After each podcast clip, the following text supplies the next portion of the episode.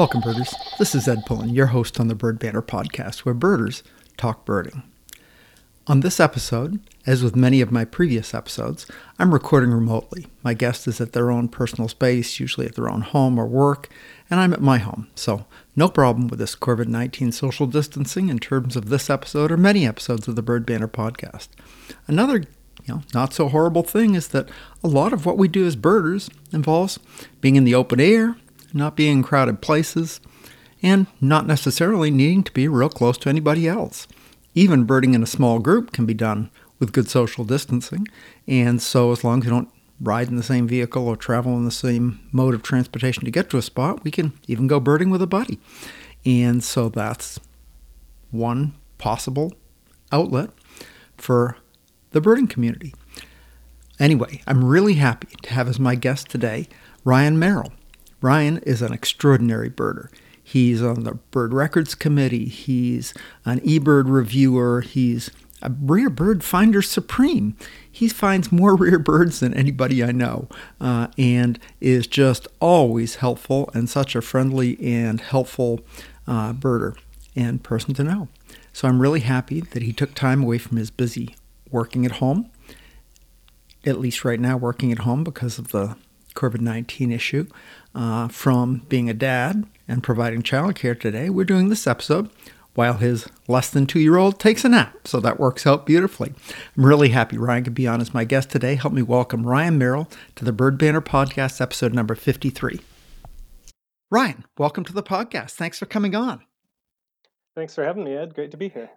Yeah, I appreciate it. I've, you have been uh, probably the biggest hole in my uh, top Washington birders not being on the podcast yet. All, all has to do with being a new dad. Yeah, yeah, it takes uh, takes up a fair amount of my time these days. So it is. It's impressive how much you do with family and job. I'm, uh, you know, e- eBird reviewer, uh, they don't call it Rare Bird Committee. What do they call it? Re- Bird Records Review uh, Committee. Records all of that stuff yeah. is uh, yeah. impressive that you uh, still find uh, find the time and devotion to do that. I like that. Yeah, yeah, it's getting getting harder, but um, but still sticking with most of it. I appreciate it. So, Ryan, I like to start these podcasts by sort of hearing your birding story. T- tell tell us how did you get into birding and how did it all get going for you? Um, let's see. Well, I guess I've always enjoyed being outside in general. Um, then my my mom had a bit of an interest in birds, nothing serious, but she was probably the biggest source of inspiration for that. Like I, my earliest bird memory was um, driving to kindergarten, and my mom saw a pileated woodpecker that flew across and landed next to the road. So we actually pulled over and took a look at it. Um, but I didn't really start birding until um, second grade and uh, got a late start. Oh my gosh! Yeah, yeah. I'm just, I'm just um, joking. Second grade. So we uh, lived very close to a great um, park, uh, Juanita Bay Park in Kirkland, in um, uh, in the Seattle area, and um, we are just a couple blocks away. And they do do a monthly nature walk down there, and so we went down as a family, and the the person leading the trip was pointing out all these birds, and um, that seemed pretty neat. So um, and my mom had a field guide, kind of a basic field guide to the Northwest, but it had a lot of the common birds in it. So that sure. was my, my first time birding. Um, and then intermittently, maybe once a month or now and then, I'd go back to the park and see, like, look up what I what I saw down there. Um, I the first birds I sort of started learning were the the ducks, since there were there's some nice boardwalks down there, and you can get good views of them. And I remember looking straight down at what I thought was a mallard, except then I saw the bill was so totally different, and it had this big um, bulging area toward the tip that um, mm-hmm. um, ended up being a northern shoveler. Oh, and so that was that was a um, fun bird to discover and identify myself. Um, Waterfowl are uh, great beginner birds for any birder. I think they're big, they're easy to find, they sit still. Uh, yeah, so. and, most most of the year they're they're not too hard to identify. And the females can be a challenge for beginners, so uh, not a beginner sometimes. So it's uh it's a great way to start. Good. Yeah, and it was just kind of a slow progression from there. Kind of looking at birds whenever my family went somewhere. Um, I got a Peterson field guide sometime in that next year, and then um, but it was. Uh, I remember a lot of um, kind of struggling with some birds that are easy to identify now, but as a beginner, when you don't really know what you're doing, um, it's harder hard to know what you're seeing. So I remember debating and looking at um, song sparrows versus fox sparrows, which are pretty similar looking in the northwest. Um, they're both For sure. brown. Um, and one of one of the most dramatic stories in that department is um, I was up skiing. Um, I think it was skiing at the time up at Stevens Pass, and I saw this um, bird that was dark above and white below, and and I was I hadn't seen it before. So that night I got back and looked in the field guide and um, had had it narrowed down to two species, either a gray jay, um, which is Mhm. Canada jay now, Right. or uh, white-breasted nuthatch. And I was going back and forth and back and forth, and and finally I I settled on yeah I I, I definitely um, the bird I saw was a white-breasted nuthatch. Very Um, nice. In Washington. which of course it, which bird. of course it wasn't it was a great. Oh, okay. but Yeah. um which i realized that years later but that was kind of how my birding went for um until i was in high school uh and then in high school i got on i got connected onto tweeters uh, Mhm. which is the washington bird birding listserv and Right. started seeing that people are seeing these other birds in the field guide that I never saw, and that there's um, a lot of birds around that and different places around that I hadn't been. So that kind of um, instigated me getting more serious about it, and and I started going to look look for some of the birds that got reported, and in that process, I met some other birders. Um, Yeah. Talking about other birders, you were kind of part of a, a really, uh, really good group of young birders uh, at the time. Uh, I, I, Ryan Shaw's a little older than you. I don't know how much older, but Charlie Wright's got to be more or less your age, and Annie Myers. Just a Yeah, group yeah, that I'm you guys right- were just right all in over the place. Um, Ryan's a couple years older. Charlie's a few years younger. Um, Okay. but yeah, I ended up, uh, let's see, so I ended up meeting them kind of the end of high school. Um, and then also getting involved with Seattle Audubon had a, has a high school birding program. It was called Birdwatch at the time, and I believe it has a new name now, but got to meet some other, um, young birders in the Seattle area at the time too, which was really fun. Um, Tyler Davis and Colin Thurine. Um, and as part of that, there were monthly field trips, and uh, we did a spring break trip to Florida, uh, which was really fun and memorable. And um, and then yeah, ended up meeting. I was actually going up into the Capitol Forest, which is maybe an hour and a half south of Seattle. Right. I'm looking for hermit warblers, which I'd never seen, and driving Mhm. around the, the middle of the forest, no one around. Dodging the car. logging trucks. Uh, I don't even remember seeing those that day. Maybe, but- maybe it was a weekend. You must have been on a yeah, weekend. uh, probably, yeah. Um, and I see a car in front of me, and it turns out they were birders, and um, I got introduced to them, and it was Charlie Wright and Ryan Shaw, um, who I hadn't met before. Um, Okay. And then they uh, were like, "Oh, come on, follow us. We're going to look for hermit warblers too," and ended up um, seeing my first hermit warblers that day, and then um, we kept in touch, and then went birding more in the future. So um, Nice. Nice. yeah. It was a good good choice to go there that day. Things definitely. things work out sometimes. That's nice. Yeah. Uh, yeah. And Ryan, did you go away to college or did you go to college locally? Uh, I ended up going to um, Boston College back in the Boston area. So, Oh, okay. um, that was 2002 until 2006. So, Okay. was back there for four years. Um, was here most of the summers, though. The I think the last summer between my junior and senior year, I ended up staying back there and um, working at Monomoy National Wildlife Refuge. I got an Okay. I think it was an internship or it was a um, kind of lower level field technician job there, um, monitoring the the tern colony. Um, they have a massive tern colony back there. At the time, it was about ten thousand pairs of common terns, and Oh, wow. they had a f- um, I think a few dozen pairs of roseate terns, which um, and then least terns, and that was Mhm. just a um, Great spot, it sounds like. experience. Um, Yeah. Did you study uh, ornithology or biology, or what did you study? Um, I ended up majoring in biology. I, um, yeah, and I wasn't necessarily going to major in um, like planning on doing birds for a career necessarily, though. As I was getting more and more into it, I wanted to do that more and more. So I did did major in biology, but the wildlife program at BC was somewhat limited. I I did um, they did have some courses, um, and then I was able to supplement that with uh, study abroad programs in bio- biology and conservation and or ecology and conservation. Um, Nice. Nice. So did did uh did you you did a lot of birding when you're on the East Coast? Is that when you met uh, Nick Bonomo? Uh, Bonomo?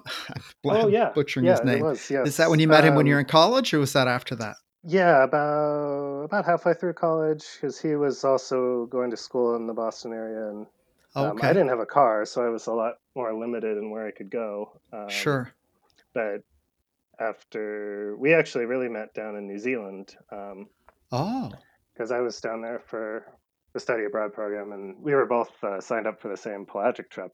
oh, Um, cool. and then he had been in Australia at the same time, but after his program ended, he came over to New Zealand for a few weeks. So we ended up being out on the same pelagic trip and um, went birding for a couple days after that together, and then stayed in touch and went birding a bunch um, the my senior year back there. Um, um, and yeah, with his access access to a car, we were able to get out to to some more exciting places, um, which was Nice. I uh, I somehow I heard, I I think I saw his blog. Does he have the Shorebirder blog or something Yeah, like yeah, that? I, f- yeah. I found his blog and I looked him up last summer and had him on as a guest and he mentioned he knew you. And I says, "Wow, it's a small world." So that's cool. Oh yeah, yeah. He's actually been out here birding a few times. Um, shortly after graduating college, he came out for a week, and we just spent the whole week birding here. Um, went over into Eastern Washington for a few days and had a really fun time.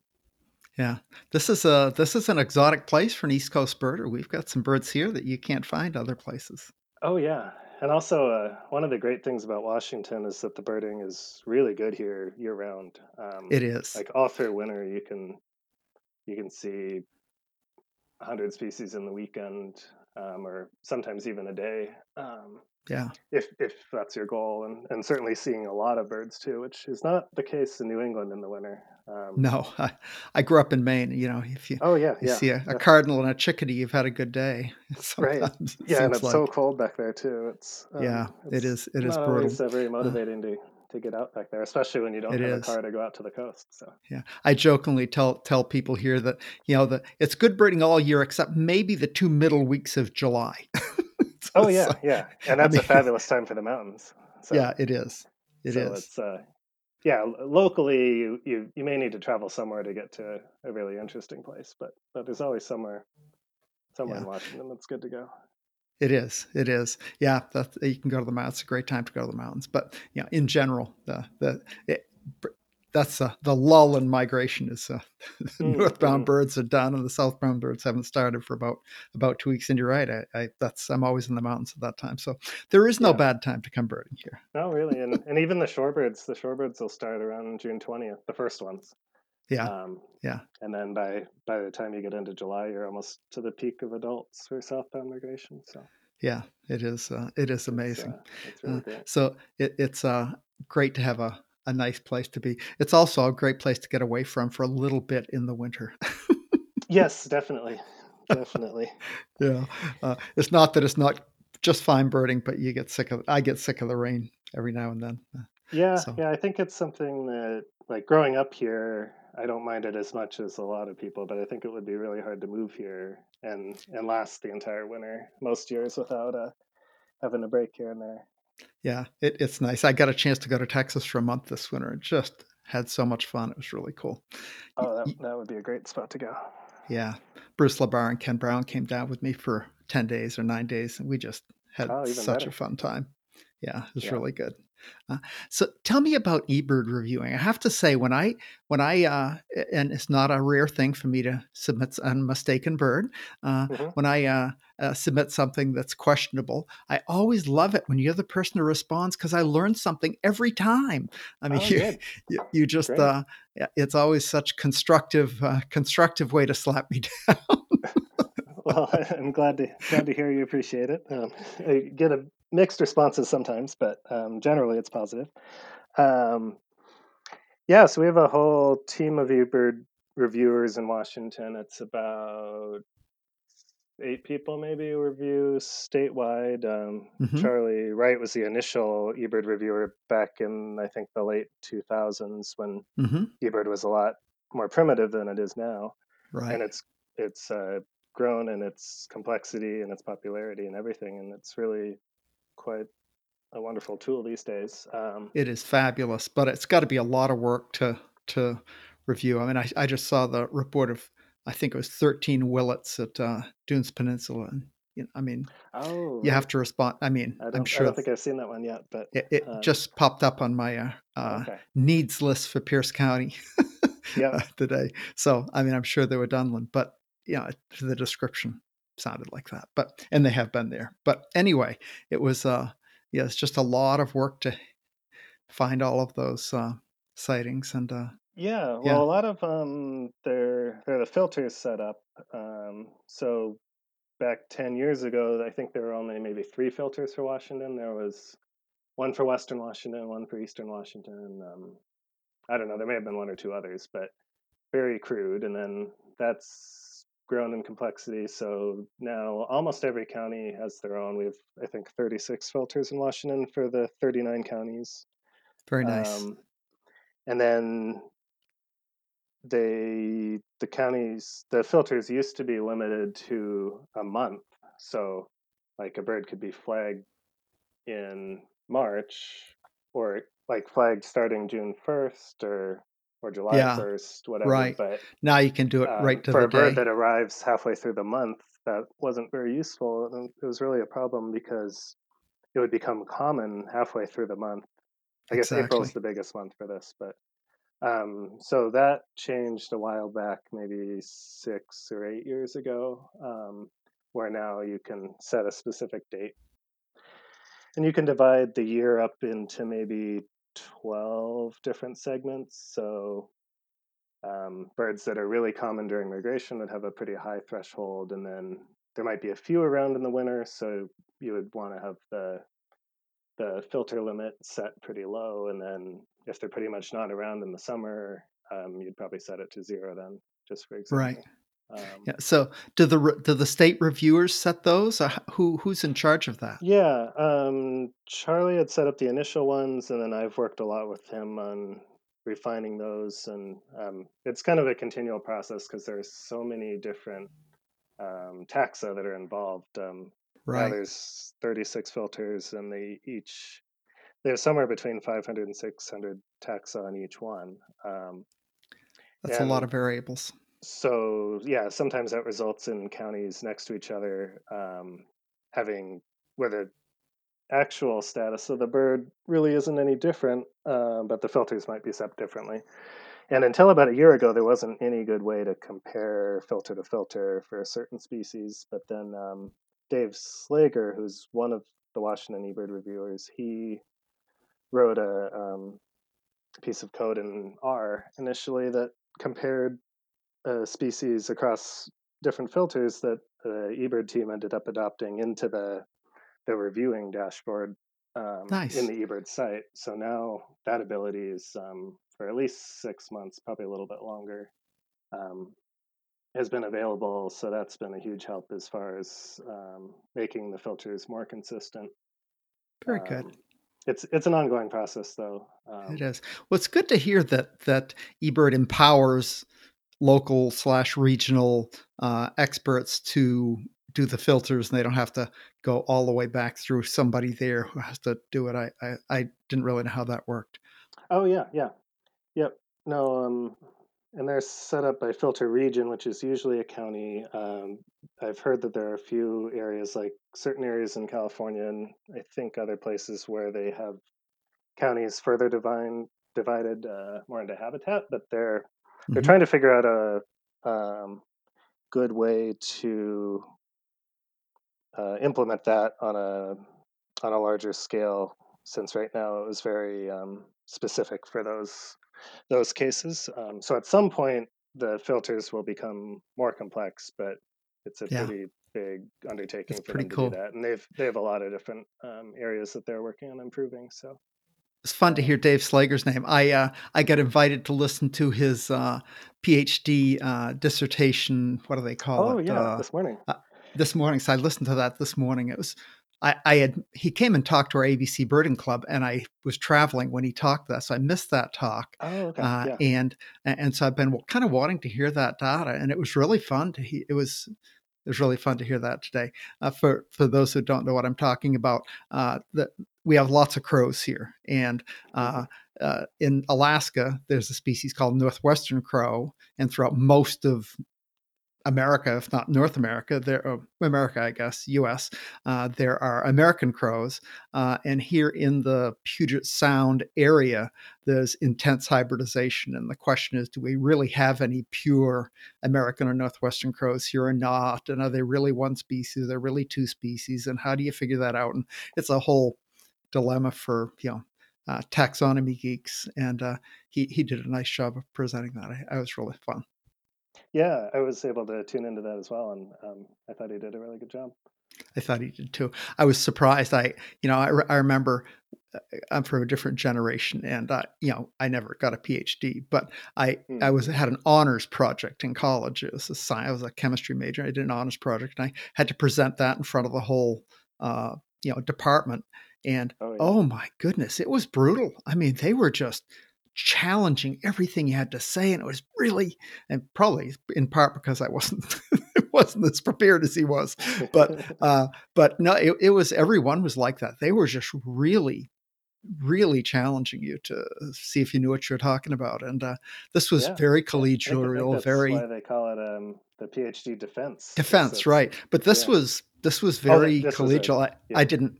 Uh, uh, I chatted with uh, Peter Wimberger from UPS after that, and I said, "Gosh, I was Mm. surprised. It was very collegial. There's no no challenge." He says, "Oh, they retreat to a small conference after the rest of us get offline and have that stuff." right. I said, "Okay, well, that's good to know." hmm Yeah. Ryan, Yeah, did you like uh, did? was. It seemed like that was more of the public presentation. Yes, I think it was. Did you do any schooling after college? Have you done any graduate work? Um, I have not actually done any graduate work. I um, so after college, I did. Um, let's see, I did a couple seasons of bird work.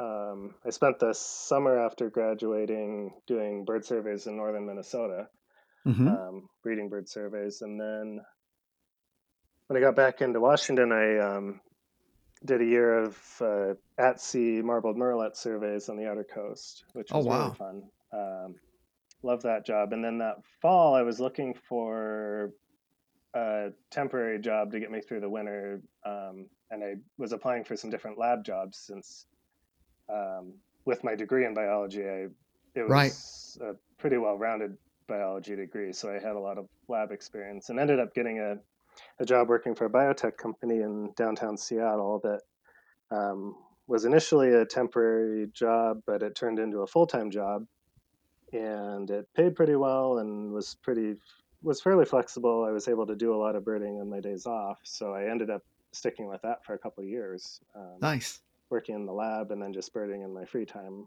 Um, until I got laid off a couple years later. Um, and then I went back to field work. Um, timing was such I was able to get back on with um, Washington Fish and Wildlife doing the, the seabird surveys on the coast again and did that for another four summers. And some of the seasons uh, that became more of a year round job after a couple of years, though I also was doing some seasonal work with uh, the Nature Conservancy. They had some some shorebird uh, shorebird habitat that they had created by flooding agricultural fields and um, creating this wonderful sh- habitat for migrating shorebirds. So I was able to help with that project. Um, did that for a number of years, but then uh, let's see, in the yeah around 2013, my girlfriend at the time um, and wife now, she was planning to go back to Boston for grad school. Um, she was doing her business degree and um, hmm asked if I wanted to go, and I said, "Well, yeah, I, I could do that." And um, and then I was trying to figure out kind of a what I wanted to do long term, since I I love doing the field work and the different bird jobs. Um, is really not much better than that, but um, it wasn't a great career for what I wanted long term. Um, I wanted to have a family and I wanted to live in the immediate Seattle area, um, which I probably would have, I might have been able to do with field work, but you'd have to be It'd be a from, challenge. yeah, you'd have to be away away for days at a time or be flexible or um, it wasn't what I was necessarily planning on doing long term. Um, so I ended up going when she was in school. I found an online program for computer science, Oh, um, okay. and ended up getting a second bachelor's degree in computer science. Oh, Um, okay. well, we were back in Boston, and then um, I guess we were here in Seattle for the summer in between her two years. So I had an internship then, and then uh, finished up the following year, and then um, so now I've been doing uh, computer programming for uh, several years now. Um, Well, working you're certainly in a in a hotbed of that in the Seattle area. There's yeah, yeah, a million tech companies there.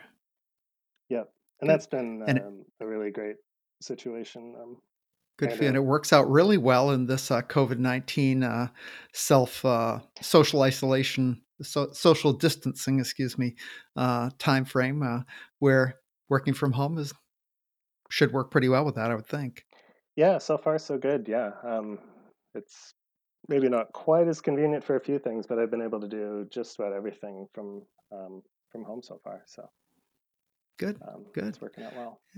And uh, uh, and you know, I, I want to talk a little bit about uh, how how are you uh, how are you finding uh, how are you finding uh, you know parenthood and work and birding how are you holding up with that is that uh, that's got to be hard I, I remember when I, I had young kids uh, you certainly are more more advanced and avid birder than I was at the time by a mile uh, but uh, you still seem to be really active I'm I'm impressed Yeah, yeah. Well, uh, um, I've found a few spots that are really close to where I am. So um, I work in the north side of downtown Seattle in South Lake Union, and across the street is this little park um, at the south end of Lake Union.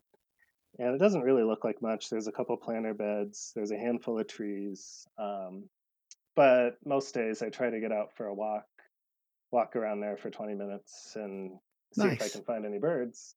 And it's actually turned out to be pretty interesting. Um, it kind of reminded me of some of the parks that are back in Boston, where some of the birders who work downtown would would bird these um, little parks. They're tiny, little pocket tiny parks pieces yeah of habitat, but because you're surrounded by such an urban area, you do get these weird birds that you would never expect showing up there. So um, down in South Lake Union, I've had a number of surprises, like uh, a yellow-headed blackbird, um, Harris's sparrow, and swamp sparrow, and um, there was a roosting saw-whet owl in a, a cedar tree there for a couple days.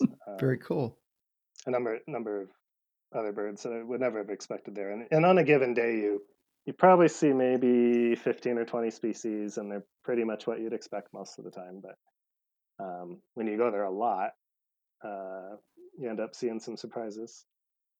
and and you keep your keep your uh keep your eyes open and sharp and and you know it's it's fun and having a patch is really cool i mean having a Yeah, so those I'm able to go there on days that I'm working. Um, and after my daughter was born, she's about 21 months now. Um, about a year and a half ago, I was able to change my schedule to a 410 schedule. So I work, um, I have Tuesdays at home watching her. Mhm. Um, it's nap time right now, so we're recording the podcast during her nap. sleep Um, baby sleep but almost every week, I think there's only been maybe one exception. We've gone down to Carkeek Park, which is about a mile from our house, and hmm um, and done something down there where I'm keeping an eye out for birds, and she's maybe swinging on the swing, or she actually really likes going down on the beach. And we were there this morning, and um, we were walking up the stairs on some of the trails. So um, Yeah, so she's she's a almost 2, she'll be she'll be all over that place soon, and you have oh found yeah, some really good birds there, uh, is did you find the, uh, uh, the gull with the uh, the swallow-tailed gull. swallowtail gull? I, I did, yeah. That's Um, what I that thought, yeah. that was unbelievable. Um, still can't really believe it happened. Um, and that was shortly after we moved to the neighborhood. I had only been to Carkeek a handful of times before that, and I I never thought of it as being a particularly interesting park. It's um, um, mostly wooded, so there were some trails through the woods, but there was weren't really any open areas, and and there was a small beach access. So, but I figured since it was so close, I'd I tried checking it before work, and I had done it the week before and seen uh, I think it was a couple hundred gulls and a couple of birds that were kind of moderately interesting. So I figured I'd try it again the next week, and that was the day I spotted that um, Bingo. before work. So Had you seen uh, that in another part of the world, or did you just know it was no, something really it's the unusual and have I've to look it up? and I uh, the only reason I knew what it was actually is it was featured on the cover of North American Birds about eight or ten years ago because Oh some were seen off um, off Central America on uh, some research cruises down there, Okay. um, which that was a kind of a range expansion, or they they were considered really rare in that area. So I remembered the the cover shot of that bird there, and I was like, oh, I think that's that South American bird. What what's it called? A swallow-tailed gull? And and I I did a quick search on my phone before posting about it just to make sure I, I Yeah. had the name right. Yeah. Well, Um, you you got it right. That was got the word was out that was a crazy bird. people. Yeah. Um, and then my phone died basically. Um, so I spent another hour or two, and people started showing up, and uh, by ten of the ten or eleven o'clock in the morning, people had come up from Portland and Oh, I'm Yakima and had seen the bird, and By the next day, they were flying in from Texas and Florida, I'm sure. yeah, yeah. And one of those people um, ended up re-finding it about five miles north at a new site later in the day. Right. And the day after that, somebody found it 20 miles north of there, so 25 It was all over the place. the original Yeah. place. Um, it ended up staying around about 10 days or so and a and being seen in four or five different locations, I think. Um, Yeah. That was one of the but but that was only my maybe my fifth fifth time going to the park, something like that. And Wow. now I've been hundreds of times. Um, Sure. and I know I'll never see anything that rare again, but it's been well, you don't know that. that- It's just the odds are. You Yeah, never know. yeah. I, I don't expect that. That that's one of the great things about birding, isn't it? That you know you can go to a place it just seems ordinary. You're not expecting anything unusual, and then bingo, something happens. And uh, and if you Yeah, you know keep your mind open and your eyes sharp, you might find something. yeah, absolutely. Yeah, that's one of the great things about birding is it's you never really know what you're going to see, and and there's always um, there's always new stuff to learn. That is for sure. How how you know you are truly an extraordinary birder. I mean, I think everyone who's been associated with you knows that you are really really good. Uh, do you do you attribute? Uh, do you have any mentors, people who've been really important in your development as a birder? Would you say? Um, yeah, yeah. Let's see. When I when I first started getting a little bit more serious about birding, I was going started going to Juanita Bay Park near my house a lot more, and um, Mary Frances Mathis um, also lived in Kirkland and would go there regularly. So we'd we'd team up and bird there, and then we both started birding elsewhere in the state um, together more frequently. And then um, I also um, spent a lot of time birding with Tom Aversa, who now moved back to New England, but Right. we got out a lot, and I learned a ton from him. Um, learned a lot from I've learned a lot from a lot of people. Um, a lot from uh, Steve Mlodinow as well. Um, hmm went birding with him quite a bit, and Brad Waggoner and um, Charlie Wright, Ryan Shaw. Um, just oh, there's a lot of birders. Um, I'm sure there are. Very cool. Yep. Very cool. So uh, it takes it takes a village to uh, raise a great birder, and uh, that village has accomplished that goal. If that was a goal of theirs, so that's pretty cool. What do you, where do you see things going uh, in terms of birding for you, Ryan? Are, are you do you have uh, uh, you know bucket list sort of things or places you want to go to? Do you have any uh, what what really turns you on? What what gets you most excited? Um, well, really, I've gotten probably most into just like looking for birds that are migrating and getting really excited when I see a, a bird that I know is a migrant. Um, so there's a lot of places like some of the really good birding spots where you see huge amounts of birds all the time. It can be kind of hard to tell what's an actual migrant versus some a bird that's really there. So that I guess this isn't exactly answering your question, but that's been one really cool thing about birding places like South Lake Union where there aren't many birds that you'd expect. Because um, when you do see a bird that's not one of maybe the only 20 expected species, you know it's it's moving around somewhere. So that it's either migrating of or a vagrant or something. Yeah. Yeah, yeah, some some sort of moving around. So that's been a really cool thing that I've been um, getting more tuned into in recent years is um, kind of get, getting the timing down more on some of the more common species that are harder to tell what they're doing, like American robins, for example, are they you can see them every day of the year around here, but they definitely have movements and um, around this time of year their numbers greatly increase and um, yeah, some of these are just flocks. local movements and you don't really know whether these are birds that are just moving a few miles or versus birds that are coming from a long ways away. Um, so, like um, another area I've spent a lot of time birding in the last ten years is the Upper Skagit Valley, kind of mm-hmm. in the mm-hmm. foothills of the Cascades, but it's a really low elevation valley that's surrounded by mountains just a few miles away that go up five thousand feet or more. Mm-hmm. Um, and in the win- the winters are pretty harsh up there, but you you do see starting in late January, migration starts up there. Um, and at first, it's it's probably just pretty local dispersal with the red-winged blackbirds, um, but they start showing up in like late January in places where they didn't winter. It is amazing how early they come back. And then, yeah, they're kind of on the move through the early spring. Um, that's been really interesting. So I want to, yeah, certainly keep keep looking for for any signs of migration. And um, uh, the biggest thing is just continuing to to get out, um, which I think will be maybe more challenging um, with the family family obligations. But um, it's I've been doing a lot more local birding, um, which has been fun. Um, well, if you're really really lucky, one of your children will be into birding. That would be hitting the bonanza. I don't. We'll if I knew how I know, to. Yeah. Uh, if I knew how to foster that interest, I would share the secret. I did not hit the jackpot with that with my kids. Uh, they they would joke that, uh, "Oh, Dad, you're just going to take us bird watching again." but yeah, anyway. uh, so so far so good. But she's still really young, so she yeah she sees a, like uh, we were working in the yard the other day, and then she she stopped and looked up and saw a gull fly over and goes gull Oh, not just bird. She's yeah, good.